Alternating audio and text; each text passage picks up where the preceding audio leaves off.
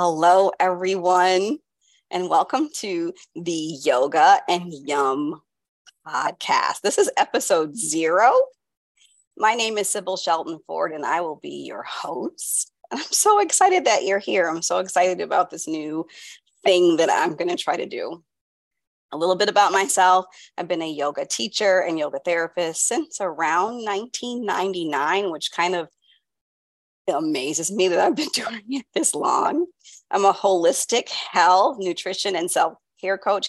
I've been doing that since about 2018 when I got my first certification.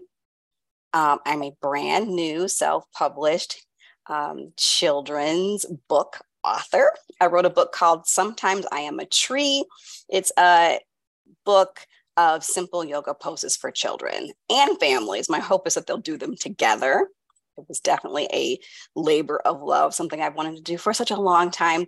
And it is available on Amazon for $19.99. It's written under my pen name, which is Cybil Dee, spelled differently. So C Y B I L and last name D E E. Um, yeah, go check that out. It's got people that have purchased it have told me I love it. So I'm really proud of that. I'm also a mother of three amazing adults and a wife for a long time. and I'm a former classroom teacher, all about that Montessori life. I did a classroom teaching for over 20 years, and of that, I was Montessori uh, based teacher for like 11. I'm just really glad that you're here. This podcast, this whole episode is really about an introduction of what this podcast is. This is the Yoga and Yum podcast. And it's all about that yoga life, that mindfulness life, that radical self care life. When people think about yoga, especially here in the West, we automatically think about the postures like triangle pose and mountain pose and child's pose and dog pose and all like those juicy poses. It's really so much more than that.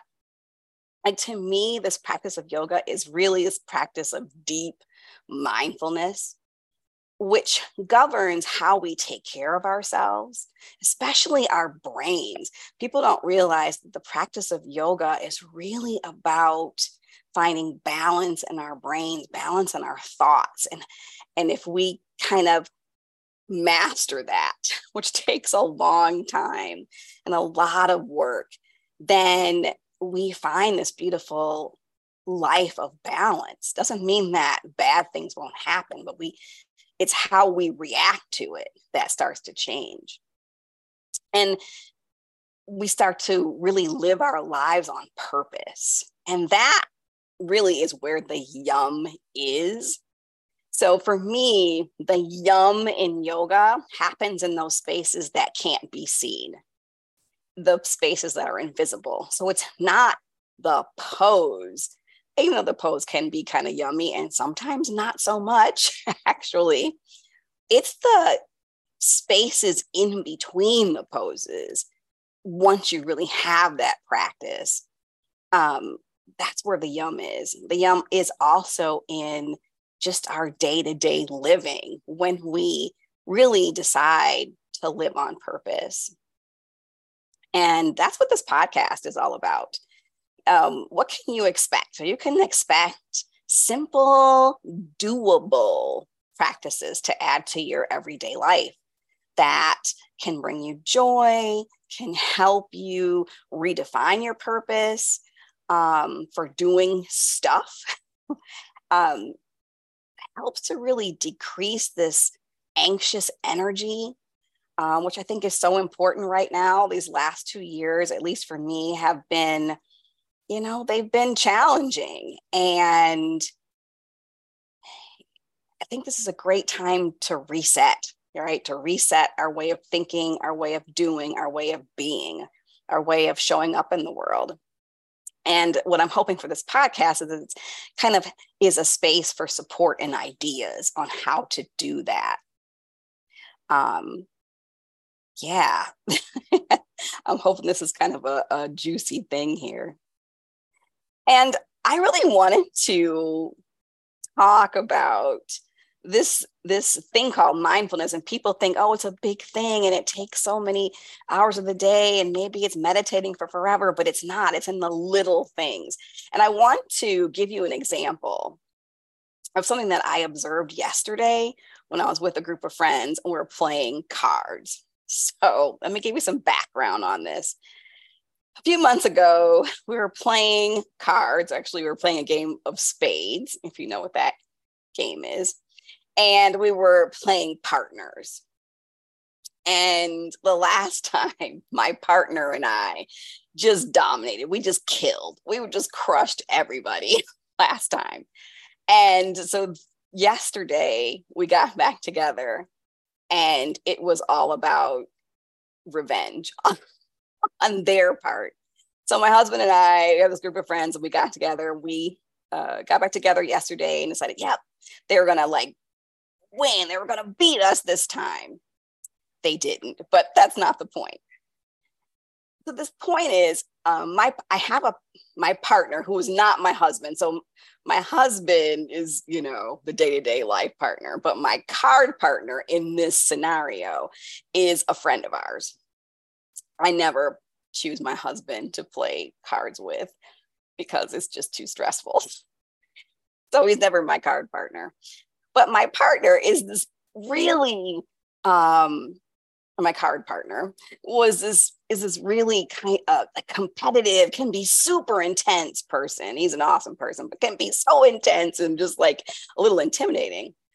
But yesterday and i really focused on it yesterday.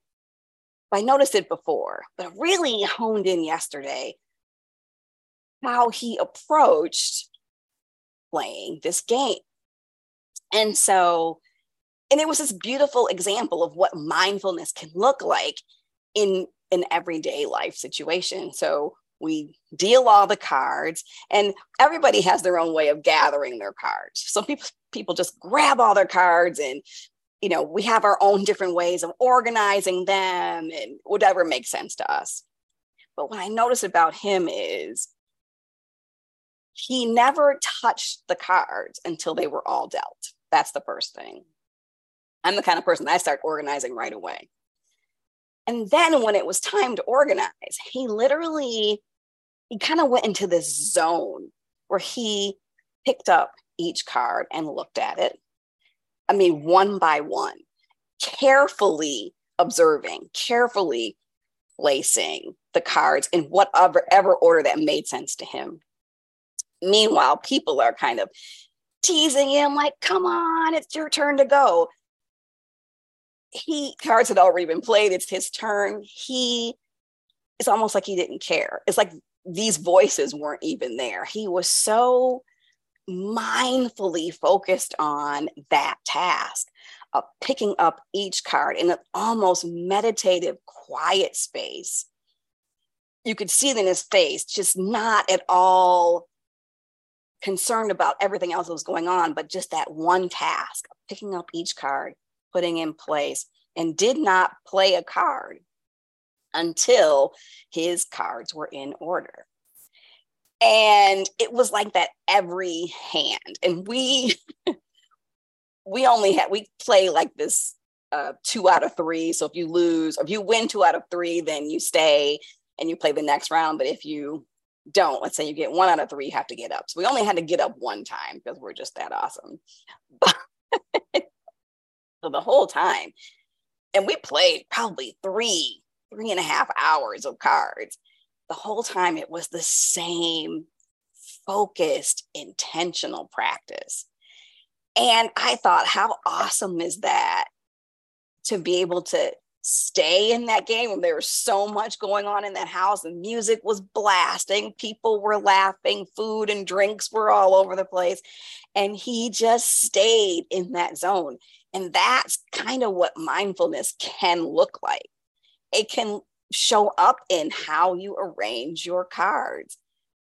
Because even when it was come come time to play he never took like we had some people that were playing that would like stare at the cards for a long time and decide what they were going to play because they were maybe not focused in somewhere else like who played the first card who played this card not focusing everything else is going on he never had that He never asked the question, like what card led. He never was concerned that we were going to bump heads. Even if we did, he was so chill about it. He stayed in this this sort of mindfulness space and I thought how awesome would it be if everybody in just different areas of their life could adopt this practice of this deep mindfulness, just staying in that zone. Like, how amazing the world would change. Like, maybe, you know, their practices would spread and the world, it could change. And that's amazing. And that's like one example of how mindfulness can show up. Now, mind you, when the game was when our games were done he would talk smack and talk about people he kind of go back into his his own like personality thing but when those cards were dealt and it was time for him to arrange he was i mean it was just like this i don't even know if he realized he was doing it but that's kind of what mindfulness can look like and i think it's amazing and that's kind of what this podcast is all about like what does it look like when we decide to live on purpose? What does it look like? How does it show up? What does it feel like to just stay in the moment and not be drawn and pulled in every direction all the time?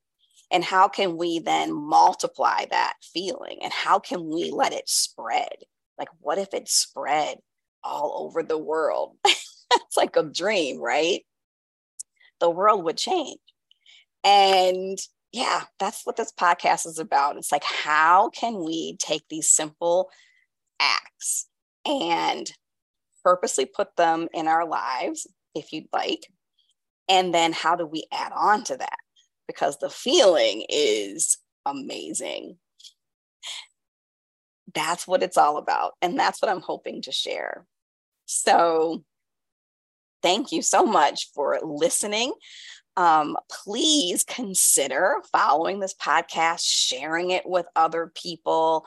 Um, that would be awesome. It would be awesome to have that support. And yeah, thank you for listening. I hope you come back again and again. And here's wishing you all the yum in your life. I hope to see you soon. Peace. Bye.